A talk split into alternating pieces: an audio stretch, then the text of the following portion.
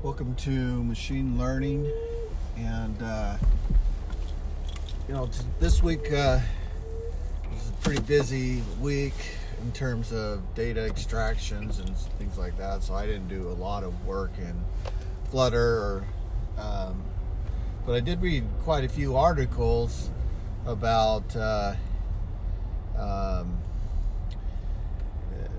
deta- um, about the coronavirus and and uh, it's um, you know it's uh, interesting when they the, Trump declared the national emergency um, that uh, when you listen to each one of the points in terms of relief and in terms of funding, you know there is no free money, and never has been, and uh, there probably never will be, and uh, but it, it is interesting that uh, that the government is looked at by many people um, as a source to solve the problem, and um, um, it's the innovations occur with the small companies, and uh, it's interesting because I I um, have been following a, a number of different uh, possible cures for vaccinations, um, but uh, they run into a lot of barriers. Um, there was uh, there's one the the ones three there's three that I know of. Uh, one is Israel, the MIGAL uh, vaccination. Uh, there was a second one, a man he uh, he discovered a, a vaccination or he was close to a breakthrough on a vaccination for the coronavirus. He had done he had done work on the Ebola virus, but he found a, a vaccination that worked well with corona. Um, but he didn't he couldn't raise capital funds four years ago, and uh, so a lot of the research and a lot of the materials uh, was shelved. Um, but he was claiming that uh, um, he was claiming that uh, the um, uh, he, I guess he spoke before the Congress and said that uh, you know that he had found he had found research and was, was seeking funding, and he was a little he was a little frustrated because he was saying that you know this could have possibly been prevented if they had got through the breakthrough and got the, the private funding uh, or the government funding to, to build the vaccination.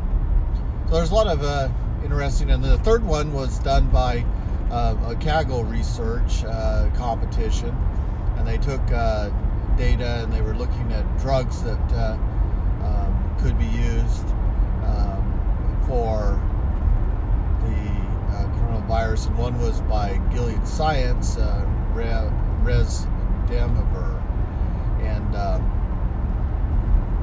and so that uh, it showed they they did some tre- uh, they had some grace uh, treatment that was done in, in Washington, and one of the man, the first man who got the coronavirus, he had uh, recovered partially from or fully from the uh, the virus, and um, uh, it was through the use of this drug.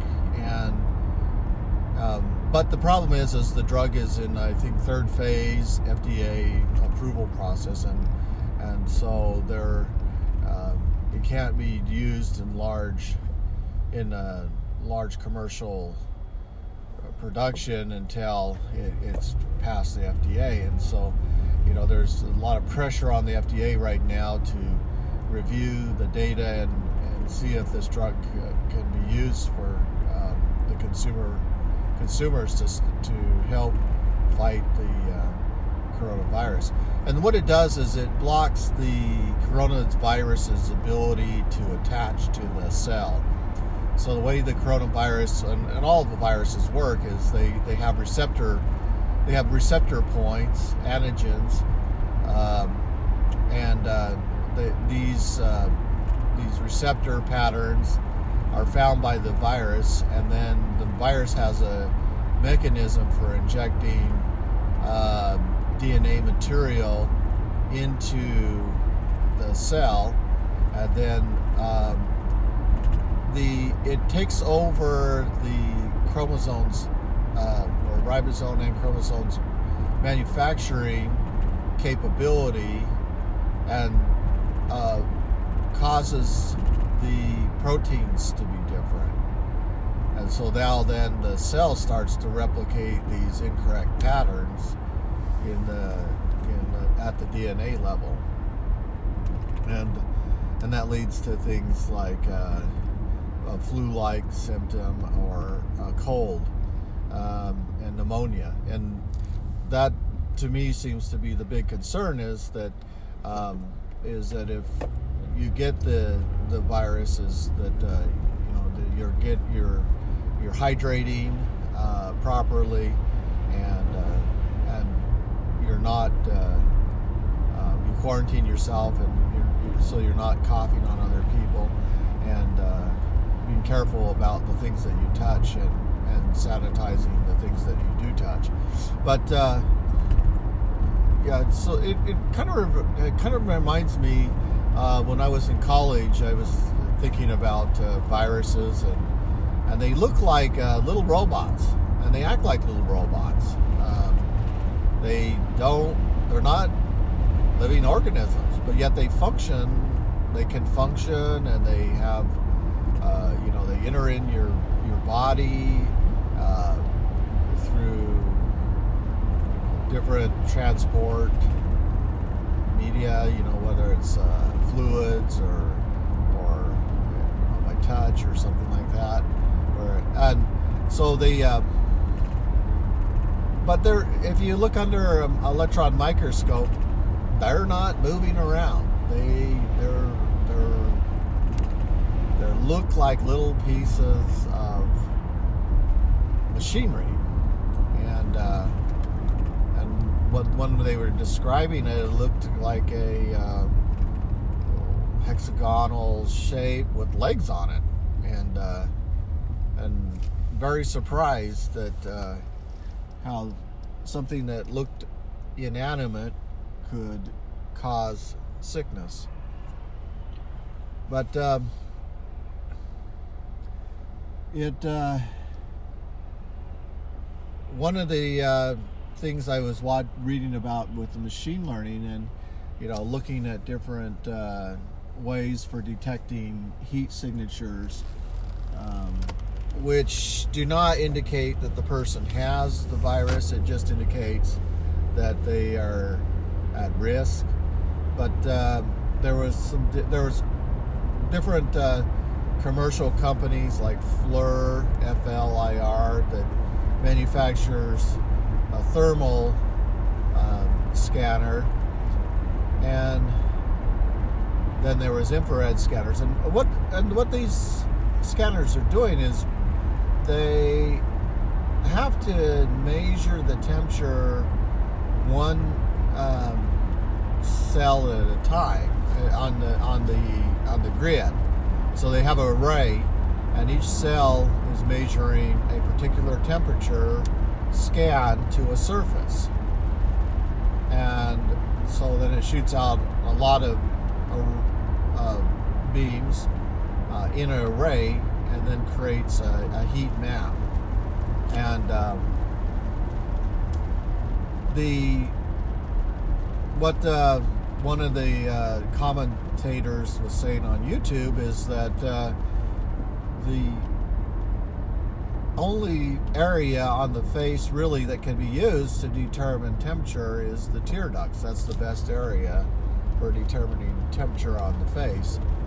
And then I, I looked at uh, um, another uh, YouTube and it was talking about how they had uh, different thermal cameras and um, these cameras could be calibrated to uh, change the color of the image to red if it fit a certain temperature range. So, like in the normal range, it would be white, and in the uh, upper temperatures, if they were running a fever, it would be red.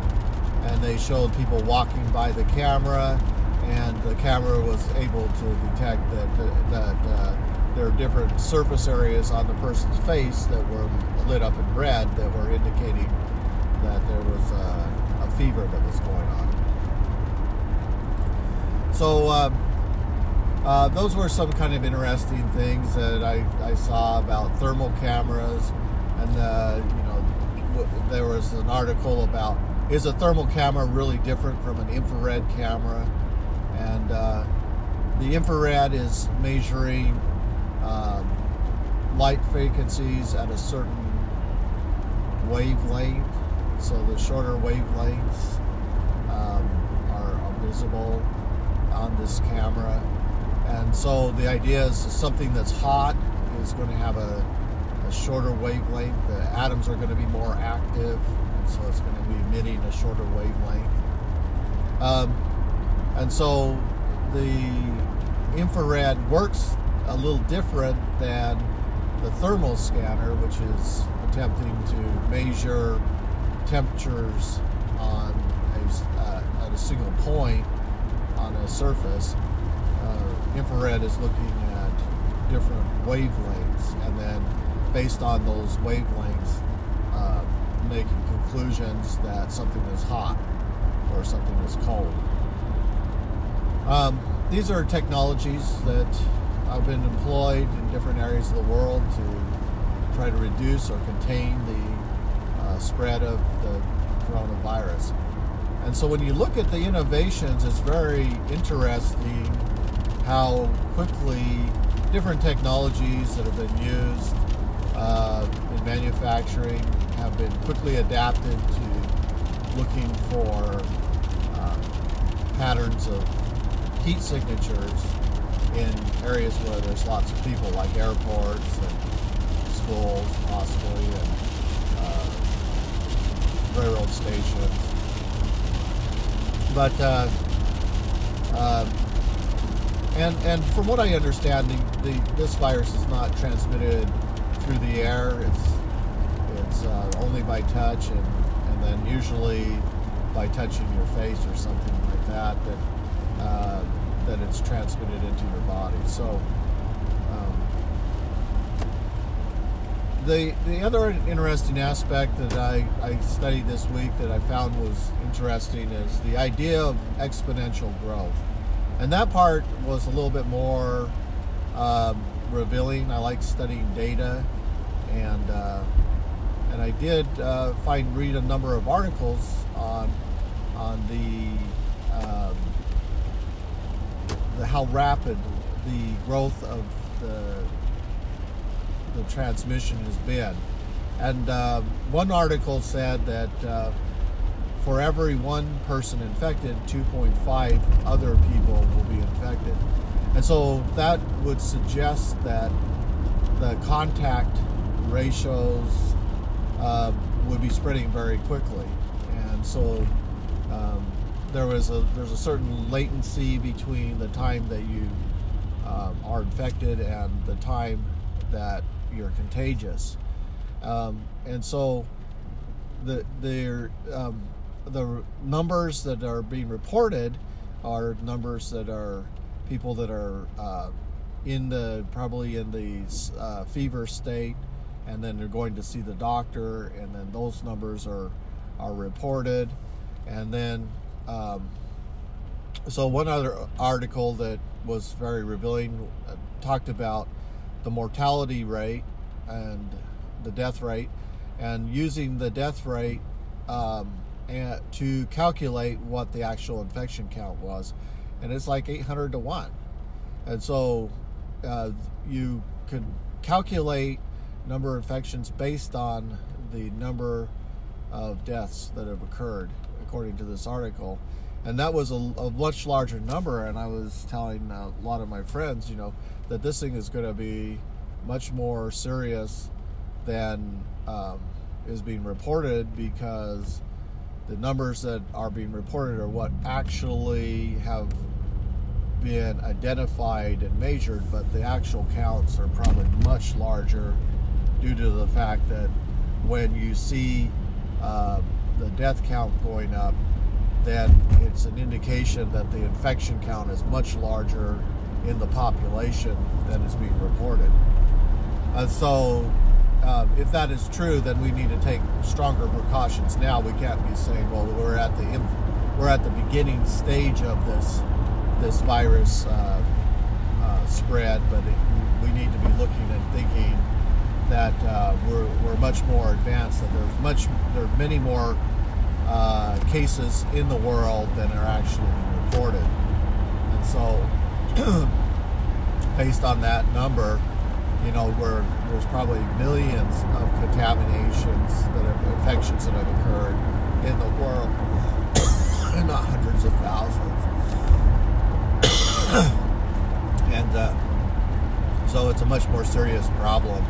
And uh, I do appreciate that Trump uh, did suspend all travel and, and commerce between U.S. and Europe and uh, encouraged uh, for more research into the vaccination. And, uh, and those things are very urgent and we'll need to, to do that.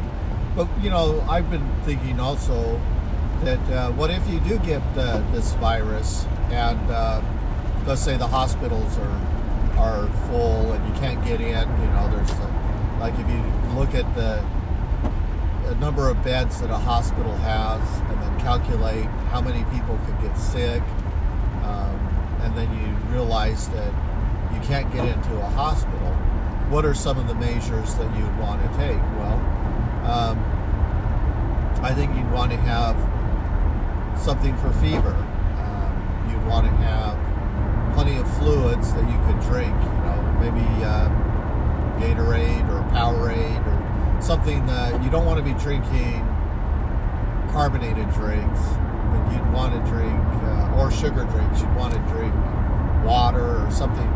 And I was reading this one article that a friend sent that uh, said that uh, you know that uh, take small sips of water during the day because those small sips of water uh, can flush down the any of the virus that might be in your mouth or or lingering there. And uh, once it's in your stomach then it kills the virus because of the acids. Another thing that uh, was interesting was that the virus doesn't like sunlight. You know it's like a vampire virus doesn't like sunlight. And so, you know, getting plenty of sun and vitamin D is important. And I go out and exercise. I want to keep myself, I don't want to isolate myself in a closet or a cave and not uh, get uh, fresh air and exercise. And I want to keep myself healthy. So I want to eat properly and I want to keep my immune system strong. Uh, get plenty of sleep, uh, get, hydrate, get out in the sun, get your vitamin D, and those type of things uh, are smart. And I think you know we have to be careful about getting too scared, uh, froze up in the media. You know, I've set some boundaries. Um, those are important tactics. Boundaries are very critical. Um, my wife and I we decided that after eight o'clock no discussion of coronavirus because we were finding that we were talking till 11, 12 o'clock at night about this thing. And, you know, there was, you know, there was some interesting debates that were going on. And, and uh, you know, I was talking about numbers and things that I had heard. And, and uh, you know, it's one of those type of things where um, you're kind of shocked in the reality of things. Could this really be happening?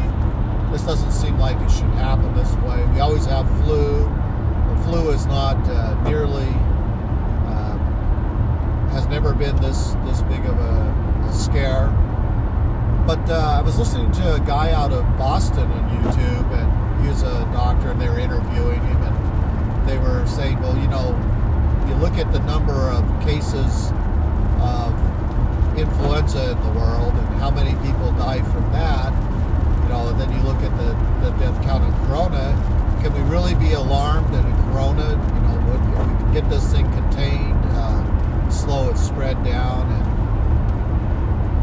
and uh, and then he pointed out that the difference between influenza and corona is that corona is 19 is 10 times more lethal than influenza. And so his point was is that you would have a you're going to have a lot higher death count for the population that's been infected. And so that was uh, that was kind of an eye opener there. That yeah, we do because I've heard some people make comparisons to influenza, and the, you know, it's well, why why get alarmed when you know you get influenza, but the and you survived the flu. I've survived the flu. We've had kids that have survived influenza before.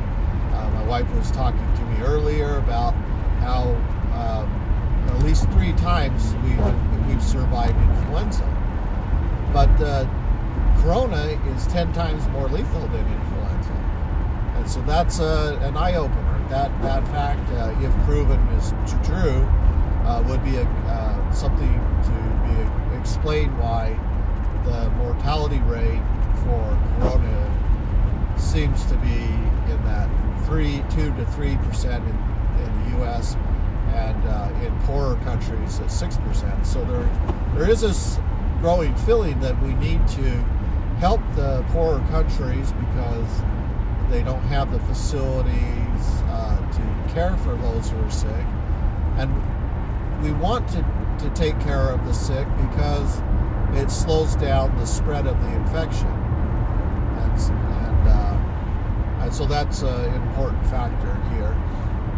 Another important factor I read this week uh, that uh, there was another article that was somewhat interesting, and it said that uh, there was some reoccurrence that occurred. So there was a man in Wuhan, and he had been, um, I think, believe he had been quarantined in his apartment for 45 days, and uh, he had the, the virus, and, and then um, the Chinese officials tested him and said that he was clean, and so the apartment complex had a party for him. They they had a cake with a flamingo. They had flowers, and they celebrated, you know, his uh, his release from his quarantine. And and uh, the next day he was sick, and uh, the officials then quarantined the whole apartment, and uh, and then the man, I believe, either he may have died,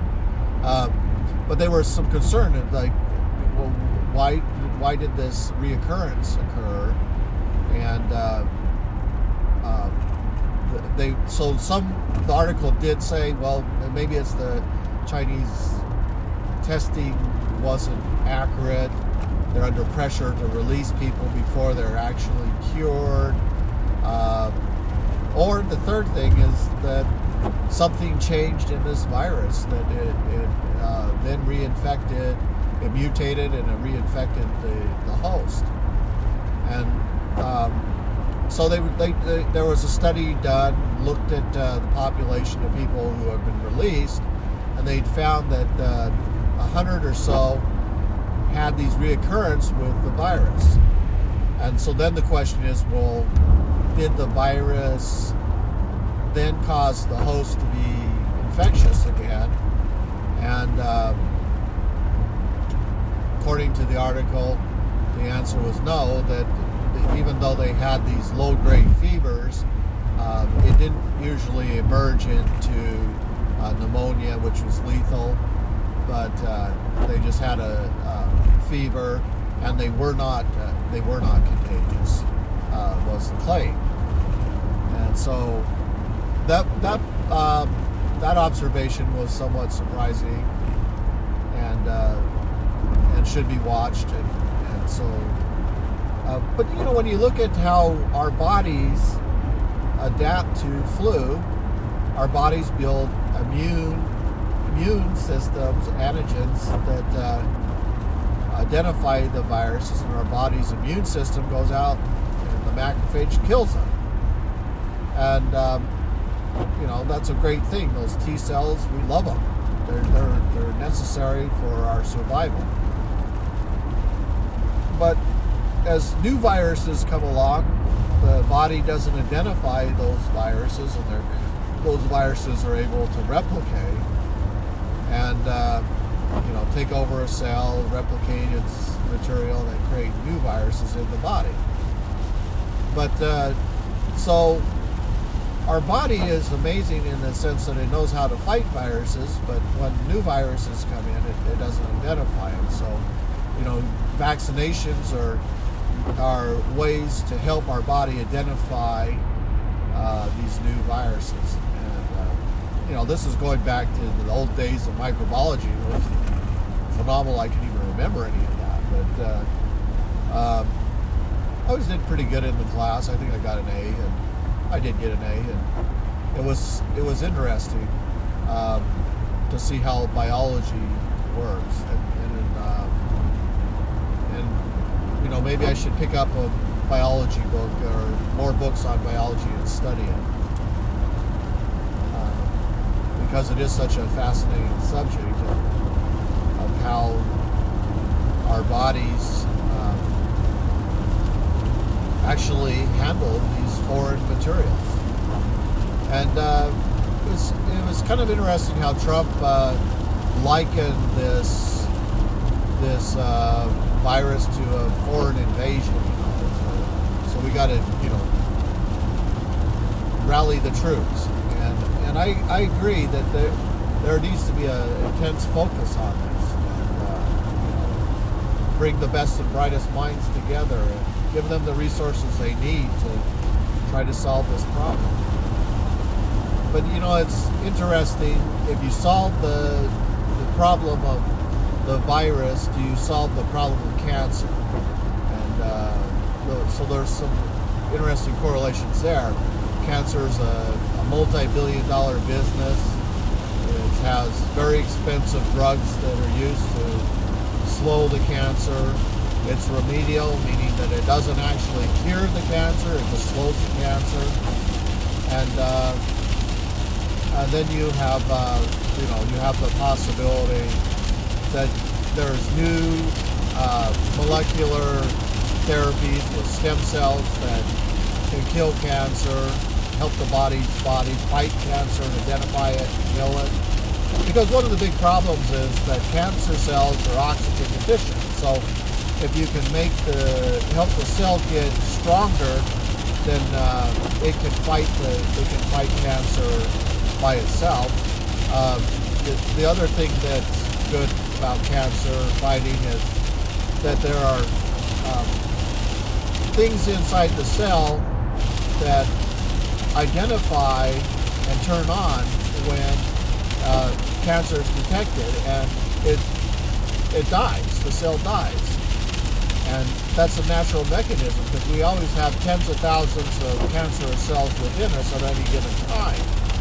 And uh, the fact that the body's mechanism, I think it's a P59 turn on, that uh, uh, that this is a, you know, a cell malfunctioning and then it just dies. And those are, the body's way of, of surviving uh, cancer in the body. And so it would be interesting if there is a mechanism for identifying cells that are infected with the virus and uh, different medicines or can be delivered to the site where the cancer or the virus is uh, flourishing and then either kill the cell or, or kill the virus. And most likely to have the body's immune system kill the, the cell uh, or the virus that you know have the somehow have it activated so that the cell dies.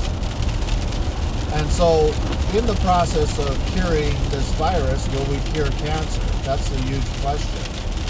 Um, I've been really disappointed that the classic answer for cancer has been chemotherapy and it, you look at it and you say, well, there's there's cases where people have gone through chemotherapy and survived. So the, the first procedure is you do a surgery, remove the cancer out, uh, the tumor area.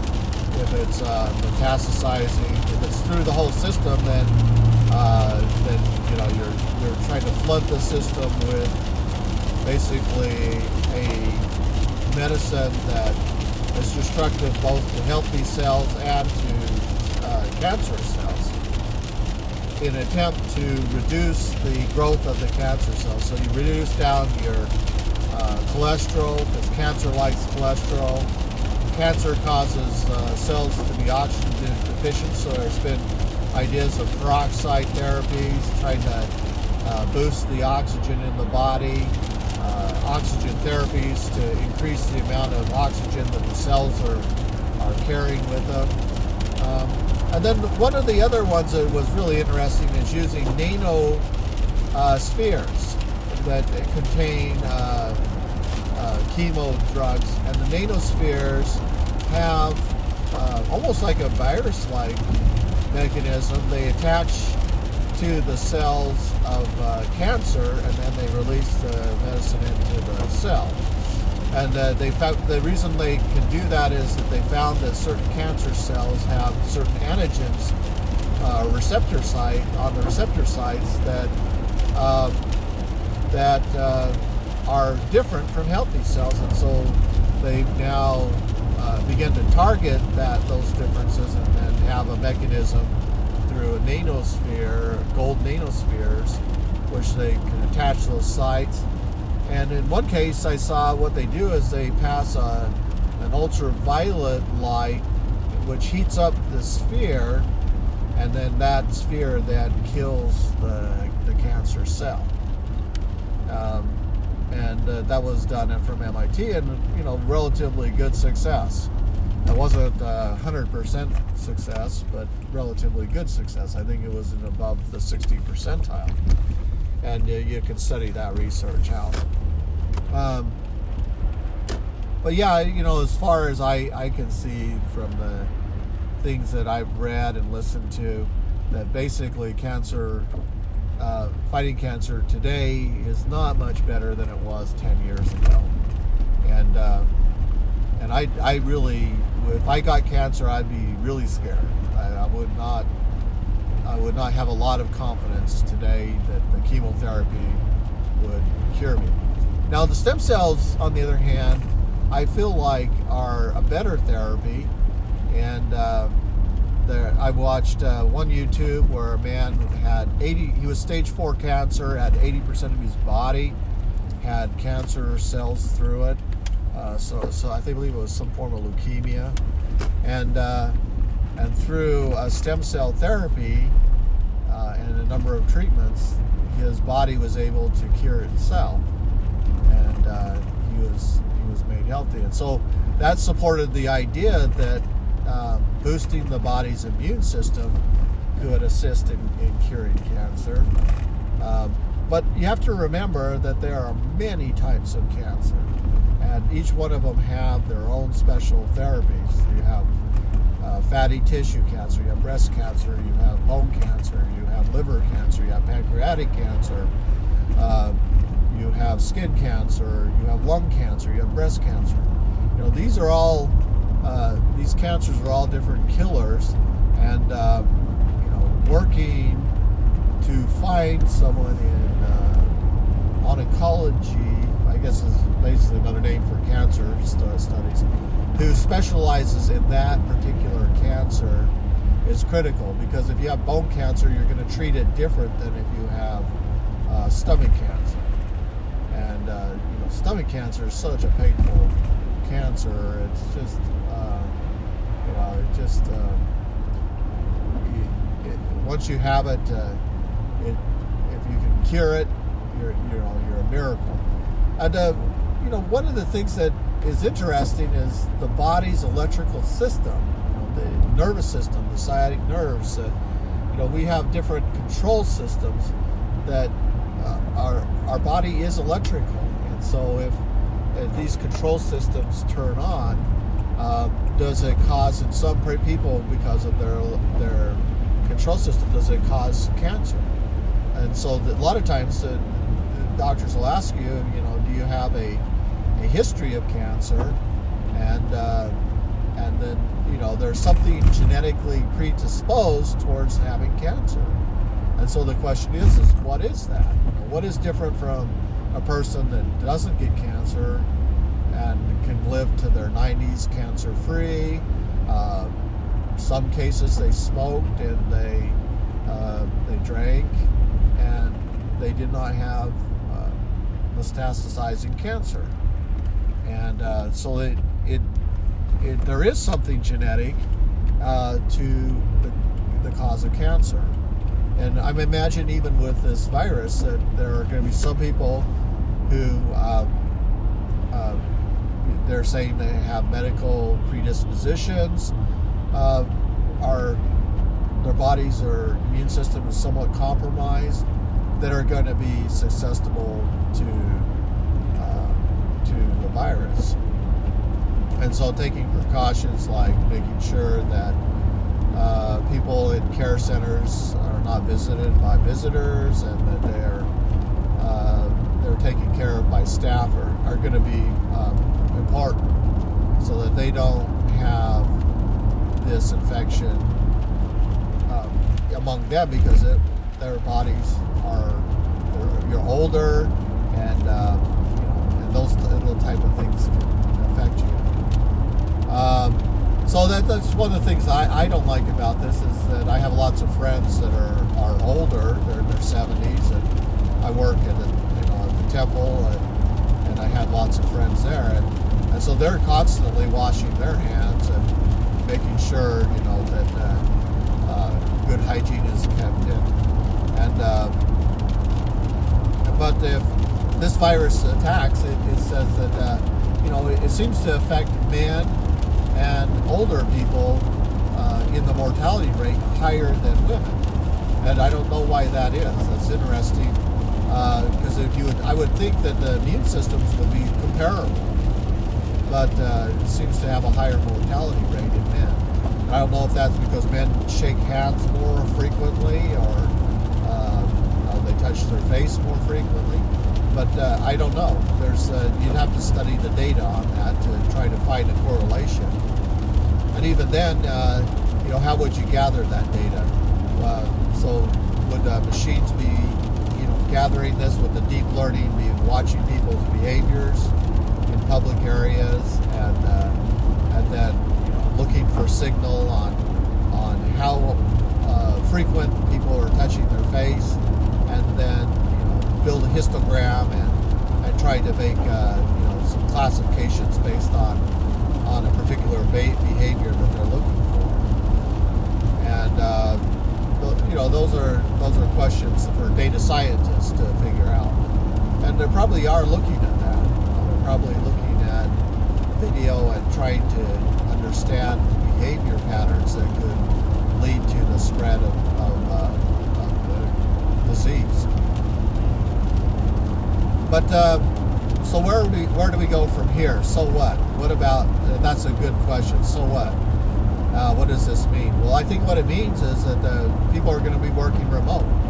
Um, I talked to another friend, and he told me that his boss told him that uh, take the computers home, and, and uh, everyone would be working remote, and uh, you know they would punch in their time remotely.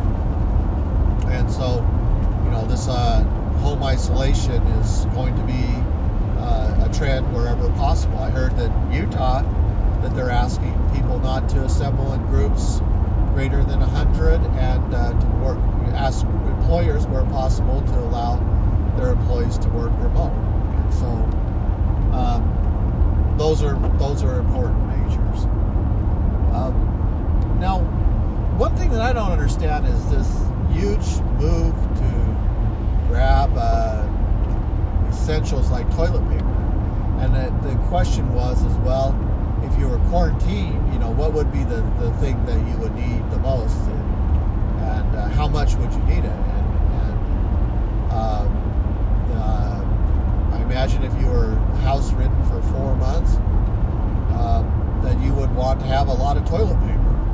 Uh, you might have food supply, but you're going to run out of toilet paper within maybe a month or two weeks or a week. You know, depending on what your shopping pattern is. Everyone's in a shopping pattern where they're buying things probably every two weeks based on your paycheck. So I know for us, we we do uh, food purchase once a, every two weeks or so, and and we have different things we buy on di- on the two week cycle, and that's based on our paycheck. We get paid every two weeks, and so um, there seems to be a lot of hoarding of things like wood paper products and, and cleaning things. But uh, they I saw some uh, pictures where shelves were cleared out and and uh,